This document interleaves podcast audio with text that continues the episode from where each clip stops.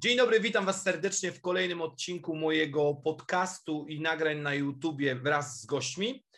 No i muszę Was rozczarować. W Polsce już gości nie ma, także musiałem mojego gościa ściągnąć specjalnie e, z Kambodży. E, przed nami Piotr Łysik, człowiek, który prowadzi swoją działalność pod nazwą Moja Kambodża.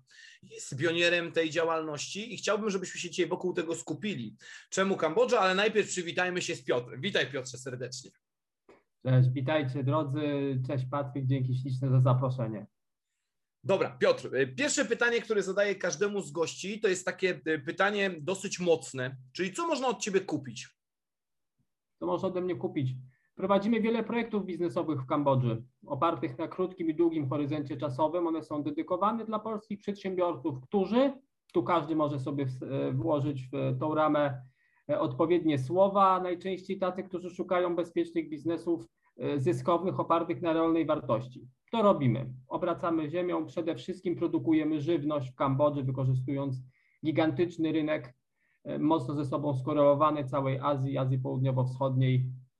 Myślę, że to jest to. Wiesz, ja tak sobie myślę, że dla naszych słuchaczy, no bo ja już tam trochę wiem, ale dla naszych słuchaczy jest to, może to być dosyć ciekawe. Skąd w ogóle strzelił Cię do głowy pomysł na Kambodżę? Moją pasją jest podróżowanie po świecie. Mam tak kilkadziesiąt, niedługo może dziewięćdziesiąt już krajów mm, podbitych, zdobytych. E, były miejsca, które bardzo mi się podobały, ale nie e, kierowało mną nic więcej poza tym, że było tam pięknie, żeby prowadzić tam jakiekolwiek aktywności biznesowe, ze względu na to, że tu nie były po prostu te miejsca, albo były niebezpieczne, albo nierozwinięte, albo coś innego. Trafiłem do Azji Południowo-Wschodniej. E, Azji Południowo-Wschodniej my, ludzie Zachodu, czujemy się raczej dobrze, jest tam smacznie, jest tam bezpiecznie. W Kambodży jest też buddyjsko. I poznałem Polaka, poznałem Polaka, który e, okazuje się, że mieliśmy dużo wspólnych znajomych w Polsce, partnerów biznesowych, tylko nie było nam dane jeszcze się spotkać, pomimo że o sobie wiedzieliśmy. I to była chemia, to jest jeden człowiek na 100 lat, którego spotykasz i masz wrażenie, że E, całe Twoje życie polegało na tym, żeby na niego po prostu trafić. A na niego trafiłem razem z Marcinem, który mieszka w Kambodży. Ja jestem w Kambodży rzadziej niż on. E, on doprowadza do realizacji wielu projektów biznesowych. E, wspólnie od sześciu lat mamy już portfolio przynajmniej na dwie strony A4 zrealizowanych mm, obiektów o realnej wartości, głównie na rynku Choreka. No i tam w Kambodży było bardzo wiele punktów stycznych, polegających na tym, że Powiedziałbym, że to metafora będzie y, y, taka y, zasadna, że to jest kraj taki jak Polska na początku lat 90. Kraj, który się otworzył, ma bardzo wiele możliwości.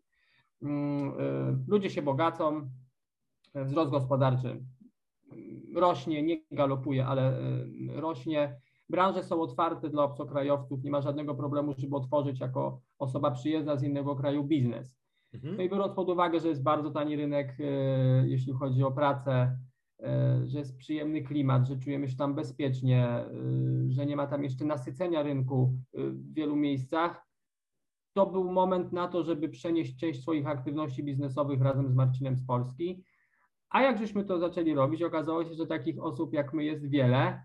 One tego nie robiły, bo zawsze jest jakaś przeszkoda jeśli chodzi o wielkie marzenia. My musieliśmy sporo zapłacić za swoje marzenia na początku i długo czekaliśmy na to, żeby je monetyzować, ale to się wydarzyło e, kilka lat temu, po kilku latach pracy i okazuje się, że na przestrzeni ostatniego półtora roku jest bardzo wielu Polaków, którzy są otwarci na to, mają otwarte głowy, żeby mm, spędzać czas nie tylko w Polsce, żeby zarabiać nie tylko w Polsce, żeby brać udział w przedsięwzięciach biznesowych E, takich realnych, prawdziwych, niespekulacyjnych, gdzie indziej niż Polsce czy w Unii Europejskiej, ale powodów, dla których to robią, nie będę wymieniał. Myślę, że każdy może gdzieś między wierszami je sobie e, odnaleźć względem tego, jak żyjemy. No i może, i może kropka. A działalność macie zarejestrowaną w Polsce czy w Kambodży? E, mamy działalności zarejestrowane w różnych miejscach pomiędzy Polską a Kambodżą. Nie ma tak naprawdę wielu punktów stycznych. Nie ma wspólnej ordynacji handlowej, gospodarczej, podatkowej. Nie ma nawet ambasady Kambodży w Polsce. E, więc my takie rzeczy robimy przez jedną z naszych spółek, która jest zarejestrowana od lat w Wielkiej Brytanii. To jest e, najbezpieczniejsze. No oczywiście mamy też swoje podmioty w Kambodży. Ale ta spółka jest niezbędna, żeby to było transparentne względem przepływów finansowych i względem no, korzyści, które płyną po prostu z tego, że to jest Wielka Brytania. Już pytam tak trochę prowokacyjnie, bo wiesz, przecież my żyjemy w kraju, który bardzo mocno wspiera przedsiębiorców, wiesz, ratuje przedsiębiorców, chroni przedsiębiorców, docenia przedsiębiorców, więc mhm. zastanawia mnie, co takiego wam się w życiu nie udało, że musieliście uciekać aż tak, dal, tak daleko z takiego raju. E, wiesz co, wbrew pozorom my to zaczęliśmy robić e, lata przed tym, przed czym prawdopodobnie teraz e, o, o, czym rozmawiamy, to wynikało ze zwykłej ciekawości do świata, bo ja nigdy nie ograniczałem się względem swojego życia czy pracy do Polski. Może to kontrowersyjne, uważam, że jest wiele ciekawszych aspektów życia, do których możemy się zbliżać, niż to, gdzie się urodziłeś. Na to nie miałeś wpływu, a Mm, oczywiście możesz być dumny z tego, kim jesteś i możesz to propagować wszędzie w takim nasileniu, w jakim chcesz, ale ja nigdy nie, nie myślałem już jako młody chłopak, że, że, że Polska to, to było, wiesz, o wiele, o wiele dalej. A zamiłowanie do podróży i ta ciekawość świata spowodowały, że jak się okazało, że w tym Kambodży ja naprawdę jestem w stanie za 5 dolarów dziennie przeżyć smacznie, mhm. że mam te 30 stopni, że, ci że ta kultura buddyjska jest, jest bardzo taka, mm, stwarza wrażenie bardzo e, tolerancyjnej. To wszystkie te wartości, które ja robię w życiu, no to, to tam się z tym zetknąłem. E, I wbrew pozorom, jakby w Polsce źle nie było, czy by było dobrze, to część rzeczy i tak chciałbym robić tam w Kambodży. Tam odpoczywamy z inwestorami, tam mamy swój taki lifestyle, swój świat Oczywiście przez ostatnie półtora roku on był mocno zatrzymany przez pandemię i restrykcje związane z podróżowaniem czy z ograniczeniami turystycznymi. No niemniej my tego nie robimy od wczoraj, nie robimy tego na jutro. E, biznes awokado jest biznesem, który będzie nam przynosił korzyści i łączy nas z inwestorami na 25 lat do przodu. Zatem jeśli ktoś się zastanawia, czy to przelotny romans, to nie, to jest nawet więcej niż małżeństwo, to już jest, e, to już jest myśl życia dotycząca tego, jak chcę je kończyć. Jeśli bym je kończył, to to wszystko będzie oparte na tym, co się dzieje tam. Świetnie. A powiedz mi, e, gdybyś tak miał powiedzieć, to jak, z jakich, jak, jak gdyby z jakich projektów wy żyjecie w Kambodży? Bo użyłeś stwierdzenia, wiesz, branża choreka. Ono może być nie dla każdego zrozumiałe. Ja jednak mhm. mimo wszystko dbam o to, żeby nasz przekaz był zawsze bardzo mocno zrozumiały dla moich słuchaczy, gości czy dla osób na szkoleniach. Więc rozwiń, jakie biznesy prowadzisz w Kambodży? E, oczywiście. Wspólnik inaugurował od 2016 roku rozwój infrastruktury hotelowej, bo turyści, e, liczba przyjezdnych do Kambodży od momentu, w którym te granice się uwolniły w latach 90., a już od 2008-2010 roku, e, rosły bardzo szybko w granicach 15-20% w skali roku. Więc wiemy, że jest dużo turystów, przyjeżdżamy do kraju, mamy problem, żeby się za przeproszeniem ładnie wypróżnić albo dobrze czysto zjeść jedąc z lewej strony ze wschodu na zachód, no to naturalnie e, trzeba by było za, zapewnić tą infrastrukturę, do czego kraj jest bardzo e, skłonny, bo to jest jak gdyby aktywo, które zostaje u nich i powoduje e, powstanie miejsc pracy, też korzystając z lokalnych przedsiębiorców. Więc my dając kapitał, budujemy coś, co będzie zatrudniało ich. Jest to bardzo rynkowe, bardzo zdrowe i bardzo proste. E, zaczęliśmy od hotelu w głębi dżungli. To był hotel, który całkowicie musiał zmierzyć nas z wizjonerami, którzy mówili, że tam w dżungli powstanie 26 pięknych e, drewnianych domków z basenem e, w stylu ekologicznym. I to się wydarzyło, i po tym projekcie nabraliśmy rozpędu, czyli hotelarstwo, hotele większe, mniejsze, bungalowy, obiekty restauracyjne, większość wydzierżawionych. Zachowujemy własność, pozwalamy inwestorom zagranicznym, przedsiębiorcom polskim, zagranicznym, żeby nimi zarządzali. Nie pozbywamy się tego. E, projekty też związane stricte z nieruchomościami, e, z stale rosnącymi gruntami w Kambodży, to to jest to, co nam dawało e, obsługa tych hoteli, restauracji, jak gdyby wpływy i cashflow zapewniało codzienny. W tym wypadku te teraz agrobiznes, tylko agrobiznes. Z hotelami sobie jakoś radzimy, musieliśmy zredefiniować te biznesy. Oczywiście y, COVID zamknął granice Kambodży na półtora roku, no z gwiazdką, bo po, po prostu przyjazd był bardzo drogi, y, utrudniony względem ścisłej kwarantanny po przylocie. więc powiedzmy, że tak naprawdę nie było żadnego ruchu turystycznego, ale my sobie poradziliśmy z tymi obiektami, z tymi hotelami, troszeczkę je przemodelowaliśmy. Teraz myślimy tylko o tym, w jaki sposób, będąc w najtańszym kraju Azji, fabryce Azji, e, zapewnić i nakarmić prawie 4,5 miliarda e, ludzi, którzy w większości, w większości tych krajów są powiązani z sobą dobrymi umowami o wolnym handlu. Można by powiedzieć Eldorado na tym etapie. No, a awokado? Opowiedz trochę o awokado, bo to jest taki sexy temat, nie? Dawaj. Awokado jest sexy, awokado polaryzuje bardzo emocje, od tych, tych powiedziałbym pod sufitem do tych piwniczych. E, awokado jest na tyle dochodowym biznesem, prostym, dochodowym biznesem, bazującym na tym, że świadomość zdrowia, świadomość e, e, jedzenia nieprzetworzonego i takiej kultury w ogóle dbania o siebie jest już tak wysoko, ona się raczej nie, nie cofnie, że awokado ma swoje miejsce w przeróżnym zastosowaniu spożywczym, nie tylko też kosmetycznym. Jest niesamowicie e, trendy e, owocem, które, które ma bardzo ciekawą historię na podstawie jednego z dokumentów, który się pojawił na Netflixie, mówiącym o tym, jak kartele narkotykowe w Meksyku przejmują część plantacji awokado lub niektóre kartele rezygnują z plantacji produktów zakazanych, które dają ludziom uciechy w różnej formie kosztem awokado, bo na Excelu biznesy są nawet podobne i to jest niesamowite. I teraz tak, tam gdzie jest zachłanność na świecie, taka biznesowa, no to tam produkuje się awokado, chociaż nie ma do tego warunków. Nie ma wystarczającej ilości opadów, trzeba karczować nielegalnie lasy, Ameryka Południowa chociażby. No i to rodzi gigantyczne emocje, że awokado zabija przemysł rolników biednych, zwierzęta i lasy. No, I ludzi.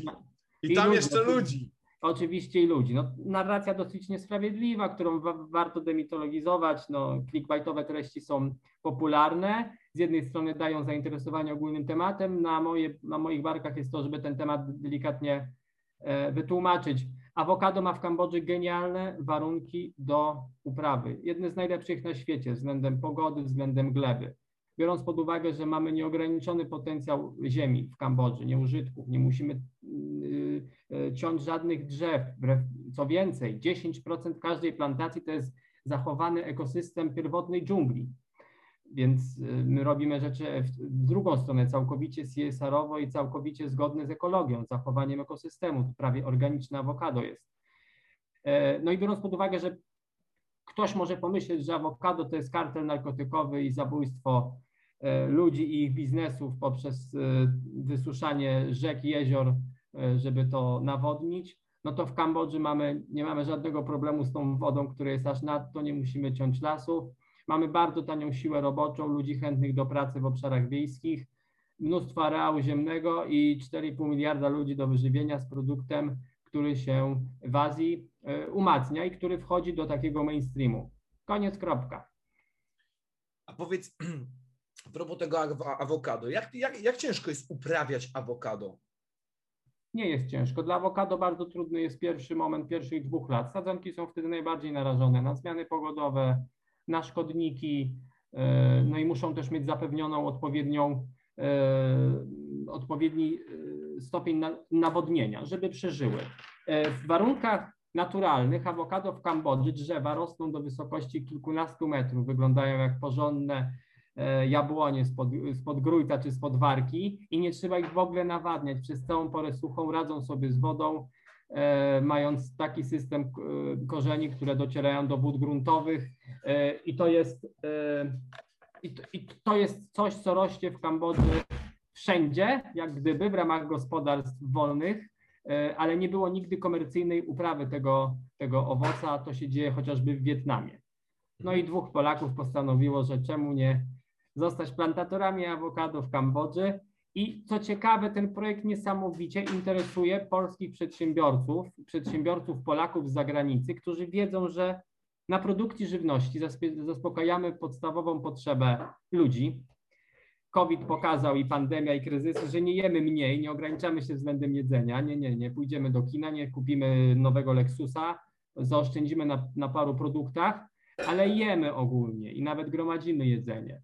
Zatem e, historia ostatniego półtora e, roku i historia ostatnich 25 lat, którą studiowaliśmy, dała nam zielone światło na to, że ten projekt jest bardzo racjonalny i on nam się po prostu już udał. Jesteśmy na etapie trzeciej plantacji sadzenia. E, trzeba poczekać 3 lata na pierwsze zbiory, bo to jest podobnie jak z, jabłką, z jabłonią czy wiśnią. Potrzebny są ten okres startowy, żeby to po prostu z tego, z tego krzaczka e, doros, wyrosło z tego mniejsze drzewo i żeby te owoce miały taką wielkość, która nadaje się, żeby je uruchomić na rynek zbytu no ale jesteśmy już po newralgicznym najgorszym okresie pierwszego roku. Wszystko przetrwało, sadzimy nowe. No a powiedz mi, bo, bo, to jest takie dosyć ciekawe, nie? Bo wiesz, dla nas e, w Polsce awokado jest takim, hmm, powiedziałbym, owocem, który jest jeszcze nam trochę obcy, nie? Tak mm -hmm. z naszego punktu widzenia, z takiego mojego punktu widzenia, jak wiesz, gdzieś tam było się u dziadków na ogródku i wiesz, widziało się tam klasyczne wiśnie, czereśnie, e, gruszkę, jab, e, jabłoń i, i coś tam jeszcze. No powiedz mi, jakiej wiedzy wy musieliście nabyć i ile od was to wymagało czasu, żebyś mógł tak z czystym sumieniem powiedzieć, dobra, okej, okay, wchodzimy w to, wiemy jak to zrobić? Bardzo, bardzo dobre pytanie. My już od 2017 roku badaliśmy rynek. Mieliśmy dostęp do po pierwsze wielu wyników badań, e, opracowań merytorycznych z Uniwersytetu e, w Australii, e, gdzie powiedzmy taki odpowiednik naszego SGGW wysyła swoich studentów po całym świecie, żeby badali e, warunki do upraw różnych egzotycznych e, owoców czy warzyw, e, więc mieliśmy już wieloletnie, wieloletnie materiały. Z, drugorzęd, z drugiej strony nawiązaliśmy bardzo ścisłą współpracę z producentami i hodowcami, plantatorami z Wietnamu, którzy 150 km linii prostej na tej samej glebie, na tych samych warunkach klimatycznych w Wietnamie od 8 lat e, prowadzą kilkutysięczne plantacje, jeśli chodzi o kilka tysięcy hektarów. E, zakupiliśmy od nich sadzonki, e, mieliśmy, mamy dalej całkowite wsparcie w ramach takiego zarządzania plantacją. Oczywiście bierzemy też udział w przy różnych panelach tam na miejscu, udzielamy się w ramach Ministerstwa Rolnictwa, w jaki sposób można to jeszcze robić lepiej. E, mamy swoich ludzi, którzy jeżdżą po świecie, byli w Izraelu, są teraz w Gruzji. No, czyli taka wiedza agro e, to jest wiedza ekspercka, którą, za którą płacimy często. E, no i sami, jak to w Kambodży było, na niektórych rzeczach się nie znaliśmy, ale jakaś niezła intuicja może biznesowa i niepopełnianie błędów przy, przy starcie takich projektów powodują, że jedząc małą łyżeczką, to chcę zaznaczyć, Yy, żadni z nas wielcy, yy, wielcy plantatorzy. Wszystko, wszystko, co robimy, zaczynamy bardzo powoli, za własny kapitał, potem dobieramy do tego partnerów i damy temu, dajemy temu wszystkiemu się rozwijać yy, ewolucyjnie, nie rewolucyjnie, bo rewolucje są czasami krwawe, a, a my chcemy ten biznes prowadzić na 20-30 lat do przodu. Więc gdyby nie to wsparcie, oczywiście nie, ale sama, są trudniejsze o wiele plantacje niż akurat awokado w rozumieniu agrobiznesu. Na przykład?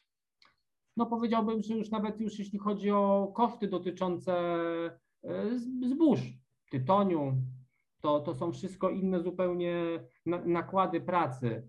Jeśli chodzi o awokado, zapewnić system nawodnienia, pielęgnacja bieżąca, potem raz do roku, system jest e, raz do roku, następuje zebranie owoców e, z punktu widzenia e, trudności tego, no to się wszystko odbywa na ziemi, jak gdyby, tak? E, nie, nie pozwalasz urosnąć tym drzewom do wysokości 10 metrów, co byłoby kłopotliwe, żeby zbierać potem na przykład takie owoce z takiego drzewa. No więc powiedzmy, że biznes całkowicie, gdyby były w Polsce warunki na przykład do tego klimatyczne, czemu nie? Powiedziałeś jedną rzecz, która mnie dosyć mocno zastanawia, bo powiedziałeś o tym, że jeździliście na inne uprawy, obserwowaliście, rozmawialiście, nie? A jak to jest e, z takim podejściem mieszkańców Kambodży do dzielenia się wiedzą? Bo wiesz, jak to jest, bo ja tutaj zmierzam trochę, wiesz, do, wiadomo, do naszej polskiej mentalności, która w wielu wypadkach jest e, no powiedzmy dziwna, o może tak, a jak, jak do tego podchodzi taki mieszkaniec Kambodży? Jeżeli jedziesz do niego ty i mówisz, że chciałbyś dowiedzieć poznać, e, podpatrzeć, jak oni na to reagują, jak z wami się dzielą wiedzą? Znaczy, ogólnie otwartość ludzi jest e, nieporównywalna do, do tego, jak my tutaj żyjemy w kulturze zachodu może no to też troszeczkę bardziej złożona kwestia, bo my nie chodzimy po domach nie pytamy się ludzi. No, docieramy do dedykowanych ludzi lokalnych, których poprzez nasze relacje biznesowe, kulturowe, które od lat pielęgnujemy, no docieramy do tych właściwych ludzi, którzy chcą się dzielić, ogólnie chcą się dzielić, e, wiedzą, nie mamy z tym problemu. W ogóle jest taki kult przedsiębiorcy. E, budowaliśmy punkt taki podróżny kilka lat temu w miejscowości, w której nie było wokół niczego. Y, podjechaliśmy samochodem na lokalnych y, rejestracjach, usiedliśmy, żeby zjeść coś sobie. To była jedna z niewielu restauracji, punktów powiedzmy gastronomicznych, w których można było coś, coś zrobić. No i gdy zobaczyli, że jesteśmy z lokalnymi ludźmi, że mamy, szybko doszli do wniosku, że prawdopodobnie robimy tutaj jakieś e, biznesy, co w ciągu jednego zdania nasz e, partner lokalny wytłumaczył, po co tutaj jesteśmy. Przyszedł właściciel restauracji ze swoją córką z wielkim koszem e, owoców, z napojem, podziękować. Podziękować za odwagę, że obcokrajowcy mają coś ich skłania do tego, żeby przyjechać do ich do kraju i w niego inwestować, on doskonale rozumiał, że my coś budujemy i tego nie zabierzemy ze sobą, jak nam się e, zmieni pogląd albo nastrój i że tam będzie musiał ktoś pracować i przecież nie pracownik z Polski, bo to nie na tym polega, żeby e, budować biznes w oparciu o czterokrotnie droższego pracownika, którego masz na miejscu. To tyle. No to jak cię ktoś pyta, jak się robi biznes w Kambodży, to powiedziałbym dzisiaj, a rok 2021 e, odwrotnie niż w Polsce. No to dosyć ciekawe, e, ciekawe spostrzeżenie, bo, bo, bo, bo, bo faktycznie, wiesz, e, fajne rzeczy mówisz. To są, wiesz, no mi, mi przychodzą na myśl takie słowa, bo to, co powiedziałeś, że wiesz, że ten, ta lokalna społeczność rozumie, że ty przyjeżdżasz, że wiesz, dajesz ludziom pracę, że w pewien sposób wzmacniasz gospodarkę i tak dalej i jesteś traktowany jak dobro narodowe. Ja wiem, że to nie jest podcast o polityce, ale mi się zaraz przypominają słowa Angeli Merkel, która kiedyś powiedziała, że ona dziwi się e, trochę Polakom i ich podejściu do przedsiębiorczości, bo w Niemczech każdy przedsiębiorca jest traktowany jako dobro narodowe, bo daje ludziom pracę, bo płaci podatki, które później idą. No w Polsce no różnie są traktowani przedsiębiorcy, ale o tym, o tym nie będziemy gadać. Mam takie pytanie, które też chodzi mi, chodzi mi po głowie, bo często wspominasz, wiesz, partnerzy, inwestorzy i tak dalej. To tak pytając wprost, ile trzeba mieć, żeby przyjść do Was i z Wami pogadać o współpracy? Jeśli chodzi o projekt awokado, na nim chciałbym się skupić y, w ramach umowy cywilnoprawnej, którą zawieramy, to jest poddzierżawa gruntu. To są kwoty od 20 tysięcy dolarów. Dolarów. Dolarów, tak. Posługujemy się względem tego, że w Kambodży walutą e, transakcyjną, u, taką użytkową jest dolar, tym, a już na pewno biznesową, to jest 85% wszystkich e, transakcji zawieranych, a już na pewno każda powyżej jakiejś tam kwoty kilkuset powiedzmy złotych, to, e, to to są kwoty bariery wejścia oficjalne, za to możesz e, poddzierżawić u nas pół hektara plantacji wieczyście na okres 26 lat i partycypować we wszystkich zyskach mm, z tym związanych. Oczywiście tam modelu biznesowego nie będę e, przedstawiał e, słownie, na to nie ma miejsca, ale e, zachęcam do kontaktu osoby, które wiedzą, jak w Polsce, nawet na wielu agrobiznesach czy w Europie, można zbijać bardzo dobry majątek, jeśli dołożyć do tego tani rynek pracy, wielki rynek zbytu, to to się, jak to się mówi, dobrze liczy. Dobra, a to, to, tak z ciekawości, to, e, bo wiesz, być może będzie osoba, która będzie, będzie nas słuchała, będzie nas oglądała i powie, dobra, 20 tysięcy dolców to ja mam, ale co, co z tego, nie? Co, co w zamian? Czy szacujecie mniej więcej, jaka to może być stopa zwrotu, chociaż szacunkowa? Nie, no oczywiście, no bardzo poważny biznes polegający na jakichś tam iluś letnich obserwacji całego rynku prowadzenia od y, CAPEX-u, nakładów inwestycyjnych, poprzez to, poprzez to, jak może się kształtować rynek e, cen awokado, poprzez obsługę całej inwestycji, e, czyli te nakłady bieżące, stałe.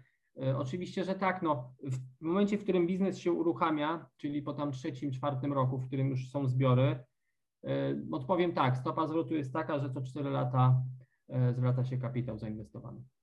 O, i to jest, to jest taka odpowiedź, która Myślę, wydaje mi się, że, że może być satysfakcjonująca dla wielu osób, które potencjalnie będą nas oglądały i mogą zadać sobie to pytanie, nie? żeby wiesz, z tym pytaniem, z tym, z tym pytaniem już nie wracać. A Powiedz mi, e, a jak z hotelarstwem? Wy jeszcze z hotelarstwem działacie tam, czy to już jest na, na ten moment, daliście sobie mm, chwilę oddechu i skupiliście się tylko na awokado? Wydaje nam się, i to założyliśmy półtora roku temu, że ta pandemia to jest troszkę więcej niż jakaś chińska grypa. Mhm. Bardzo dobra, e, bardzo dobre przypuszczenie mego wspólnika, który mnie zaraził i mhm. dosyć szybko podjęliśmy decyzję o tym, że nie rozwijamy dalej projektów hotelowych, projektów w ramach choreki, czyli hotel, restauracja, catering. Mhm. Bo najzwyczajniej w świecie ten rynek gdzieś tam docierają do mnie różne informacje, też poniekąd ich szukam, o tym, że taka światowa turystyka, może to zabrzmi dosyć, yy, może być trudne dla wielu, ale ona w ogóle nie będzie wyglądała tak jak kiedyś już z przeróżnych powodów polityczno-demograficznych, szczepieniowych, tego tak naprawdę to same czarne łabędzie przed nami.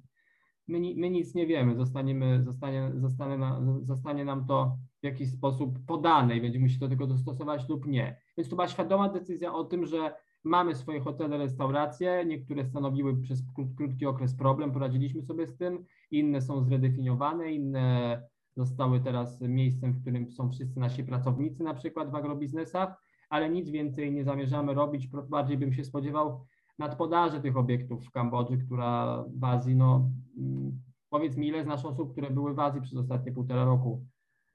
Kilka znam. Kilka znam. Ja, zna, ja, znałem, ja, ja znałem 80, y, które latały regularnie, no, a dotychczas przez ostatnie półtora roku trzem się udało tam dolecieć. No, no i to jest statystyka. Nie, nie, ma, nie mamy nie znaleźliśmy powodów, dla których mielibyśmy to dalej rozwijać, o tak. No. Mając taki projekt na tapecie, jaki mamy, który żyje. No dobra, a kolokwialne stwierdzenie. A powiedziałeś, a powiedziałeś, yy, powiedziałeś, że mamy tych hoteli. A ile macie w tym momencie hoteli? W ile projektów jesteście zaangażowani stricte związanych z choreką? Jeden hotel w, w Ratanakiri, to jest tam, gdzie jest 26 yy, yy, takich e, apartamentów. E, hotel w stolicy, który jest taką przestrzenią biznesową, e, obiekt nad morzem, mm, obiekt z bungalowami, z cateringiem, z restauracją, e, chwilowo zamknięty, no bo tam miejscowości turystycznej nic się nie dzieje kompletnie.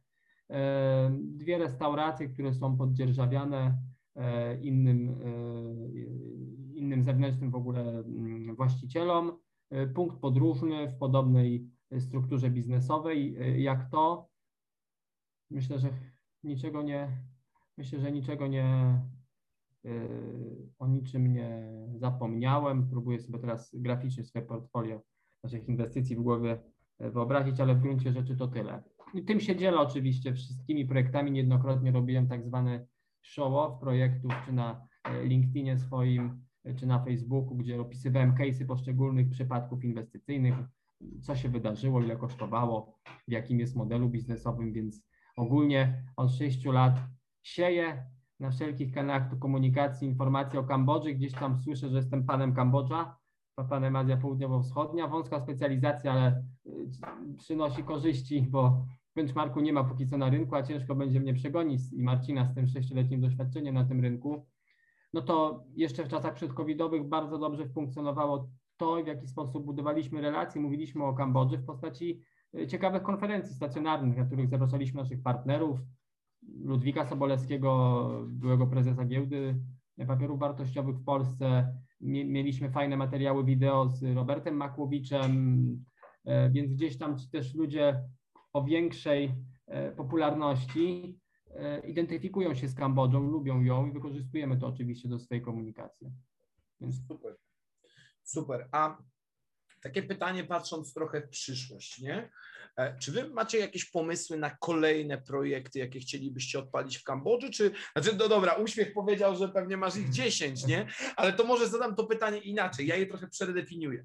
E, To wobec tego tak, zakładając, że w tym momencie skupiacie się na awokado, to jak Mhm. powiedziałeś, żre i tutaj używajmy wprost słownictwa, że żre, ok, to kiedy będzie ten moment, czy już macie jakieś zaplanowane, że wejdziecie w kolejną aktywność związaną z Kambodżą? No to w sumie się dzieje cały czas. Są projekty, które prawdopodobnie do końca tego roku zostaną odpalone. To będą inne, e, inne plantacje, inne uprawy.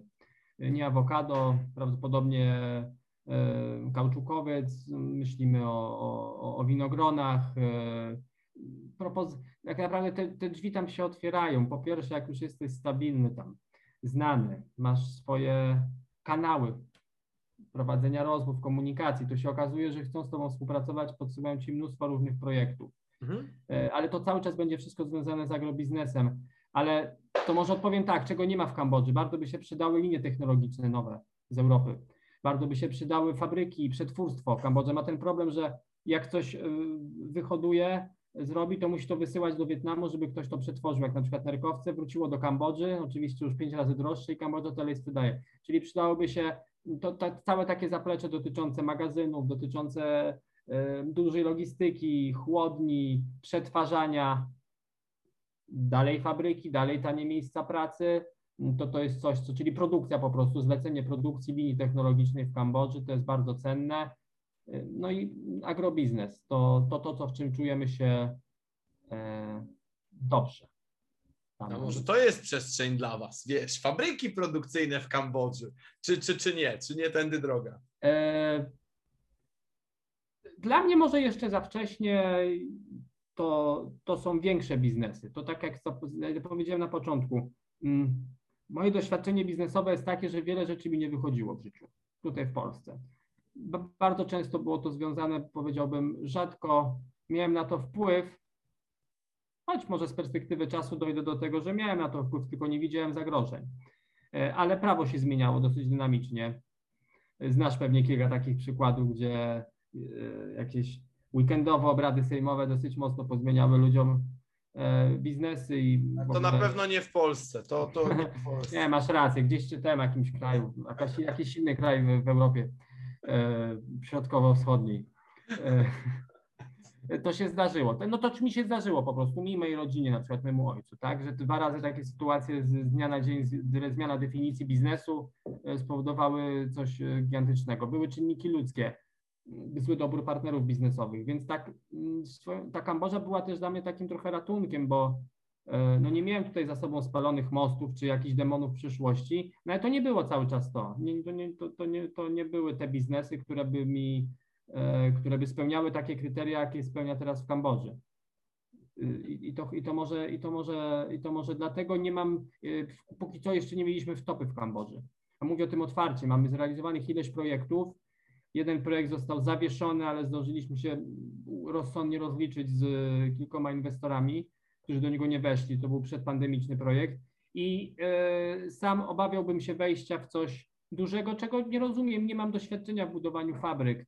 Jeżeli się okaże, że możemy w tym uczestniczyć jako mniejszy gracz, pośrednik, z kimś, kto bardzo dobrze zna ten rynek, albo się go nauczę, albo poznam. Być może tak. Na dziś e, nie, nie czuję się w tym mocno. Super. Super. A powiedz mi, jeśli chodzi o, tak już zmierzając do końca, jeśli chodzi o samo prowadzenie działalności w Kambodży, bo mówisz, że niektóre spółki są zarejestrowane w Kambodży, nie? Z wasze. Jak oceniasz tam w ogóle prowadzenie działalności? Przyjazny, nieprzyjazny kraj, jak ty to widzisz? Nie, nie, nie, nie, niesamowite, żeby to powiedzieć. E, Ważne rozmowy często się odbywają, wszystkie biznesowe, administracyjne przy stole w restauracji. To taki ciekawy przykład, że w Polsce, pamiętasz, były jakieś nagrania słynne w restauracjach, bo ludzie biznesu i politycy dają się nagrywać, choć doskonale wiedzą, że nie muszą gdzieś jakieś rozmowy prowadzić.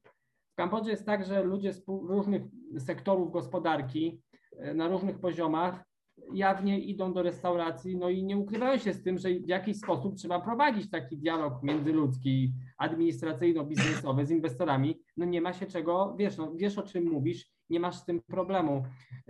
Urzęd, urzędnik potrafi przyjechać do ciebie w restauracji razem z tłumaczem, z dokumentami, żebyś mógł je podpisać i założyć działalność, na przykład nie wychodząc, yy, nie wychodząc z, z tego miejsca, gdzie powiesz, że jesteś, tak? No to też nam się zdarzało. Zatem w ogóle nie ma ograniczeń względem obcokrajowców z zakładania działalności gospodarczej. Obligatoryjnie są też zwolnieni z płacenia po podatku od zysków kapitałowych w Kambodży. To trzeba zrobić tutaj, gdzieś indziej w Polsce. Bardzo, bardzo przyjaźnie. No. Tym bardziej, że najczęściej jesteśmy gdzieś tam e, zakomunikowani, że, że będziemy, ale nie spotkaliśmy się dotychczas z przejawem tego, że ktoś próbowałby nas jawnie oszukać, wykorzystać naszą nieznajomość jakiegoś tematu, bo wydaje mi się, że zdroworozsądkowo myśląc, to by się nawet w tej średnim dystansie nie opłacało, na pewno nie w długim. E, I to, to są nasze doświadczenia i podkreślam, chciałem zaznaczyć, bo to są nasze doświadczenia. Spotykam się z ludźmi, którzy mają inne doświadczenia, być może inaczej to robią. Nie wiem, ja mówię o tym, jak to działa u nas. Mieliśmy jedną sytuację konfliktową w ramach własności ziemi. Ktoś sobie przypomniał, że ta działka to była 50 lat temu jego dziadka, tam gdzie mamy restaurację.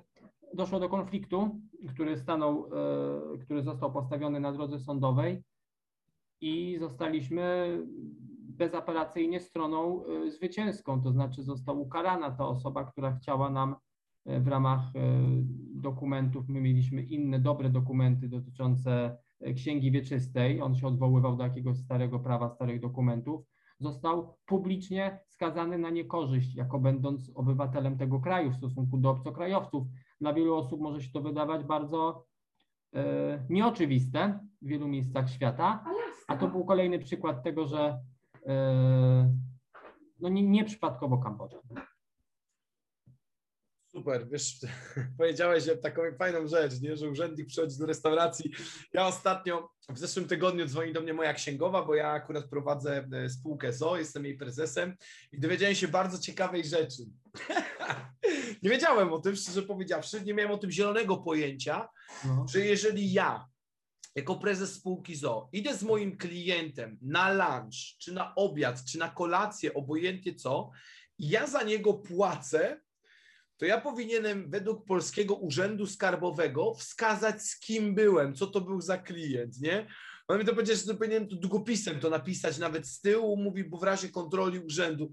Ja mówię, Matko święta, jaka to jest abstrakcja, nie? Wiesz, no przy jednoosobowej działalności gospodarczej to robisz co chcesz, nie?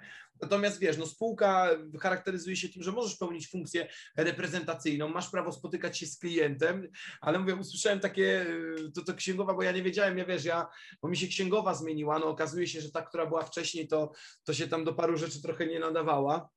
I, i, I moja nowa księgowa do mnie mówi, że wiesz, ja, ja, ja często wychodziłem, często płaciłem, często spotykałem się z kimś w restauracji, brałem na to fakturę, jeszcze bardzo często tą uproszczoną teraz, bo, bo ten, no się okazuje, że tego nie mogę wrzucić w koszty, tego nie to, więc tu mógłbym gadać no. cały dzień, dlatego wiesz, dla mnie to było bardzo ciekawe, myślę, że dla wielu osób, które będą nas słuchać lub będą nas oglądać, wiesz, to, to, to zawsze to jest ciekawe, jak prowadzi się działalność w innym miejscu. Ja pamiętam, że jakiś czas temu zderzyłem się z artykułem w internecie dotyczącym prowadzenia działalności gospodarczej w Rumunii. I pamiętam, że wniosek był taki, wiesz, o Czechach to my wszyscy wiemy, bo Czechy są blisko, nie? Więc tak. wiemy, że tam generalnie dosyć dobrze i przyjaźnie prowadzi się firmę. Natomiast ja nie wiedziałem, że w Rumunii jest, są takie prawa, takie przepisy, które tak fajnie traktują przedsiębiorców, nie? Bo, bo nie wiedziałem o tym. Ja to ujmę jednym, y, bo tak nie oceniając, to myślę, że y, problemem tego całego zagadnienia jest, y, lubię używać tego słowa, przeregulowanie. Mhm. Przeregulowanie przepisów powoduje, że pozostawia tą nieprzyjemną strefę, gdzie ktoś, kto decyduje o tym, może wybrać, w którą stronę cię zopiniuje. A jak do tego wszystkiego dołożymy przeregulowanie rynkowe i gdzieś tam na samym końcu e, dochodzi do tego jakaś dyrektywa unijna, to ja ostatnio przeczytałem takie zdanie: Nie jesteś w stanie być uczciwym przedsiębiorcą w Polsce, bo po pierwsze nie masz pojęcia, co masz robić, co będzie uczciwe, a co nie. A po drugie, gdybyś miał spełniać wszystkie wymogi dotyczące z każdej strony, no to byś e, firmy nie rozwinął. I podam przykład Wielkiej Brytanii tylko, jaka jest ta polityka, która była stosowana przez wiele lat, cały czas jest chyba kontynuowana.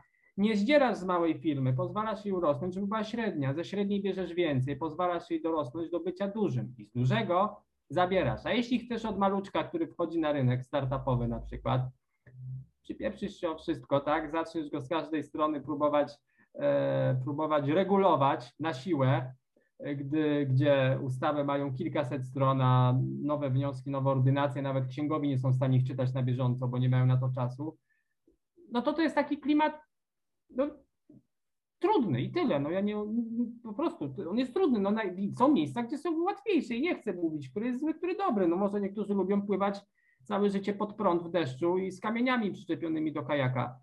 No są miejsca na świecie, gdzie sam powiedziałeś, można trochę z prądem, e, a już na pewno nikt ciebie niczym nie rzuca, jak płyniesz. No i tak, żeby nie, żeby nie negować tego, co jest tutaj, to po prostu e, to są problemy dotyczące tego, że my nie wiemy często, jak się poruszać.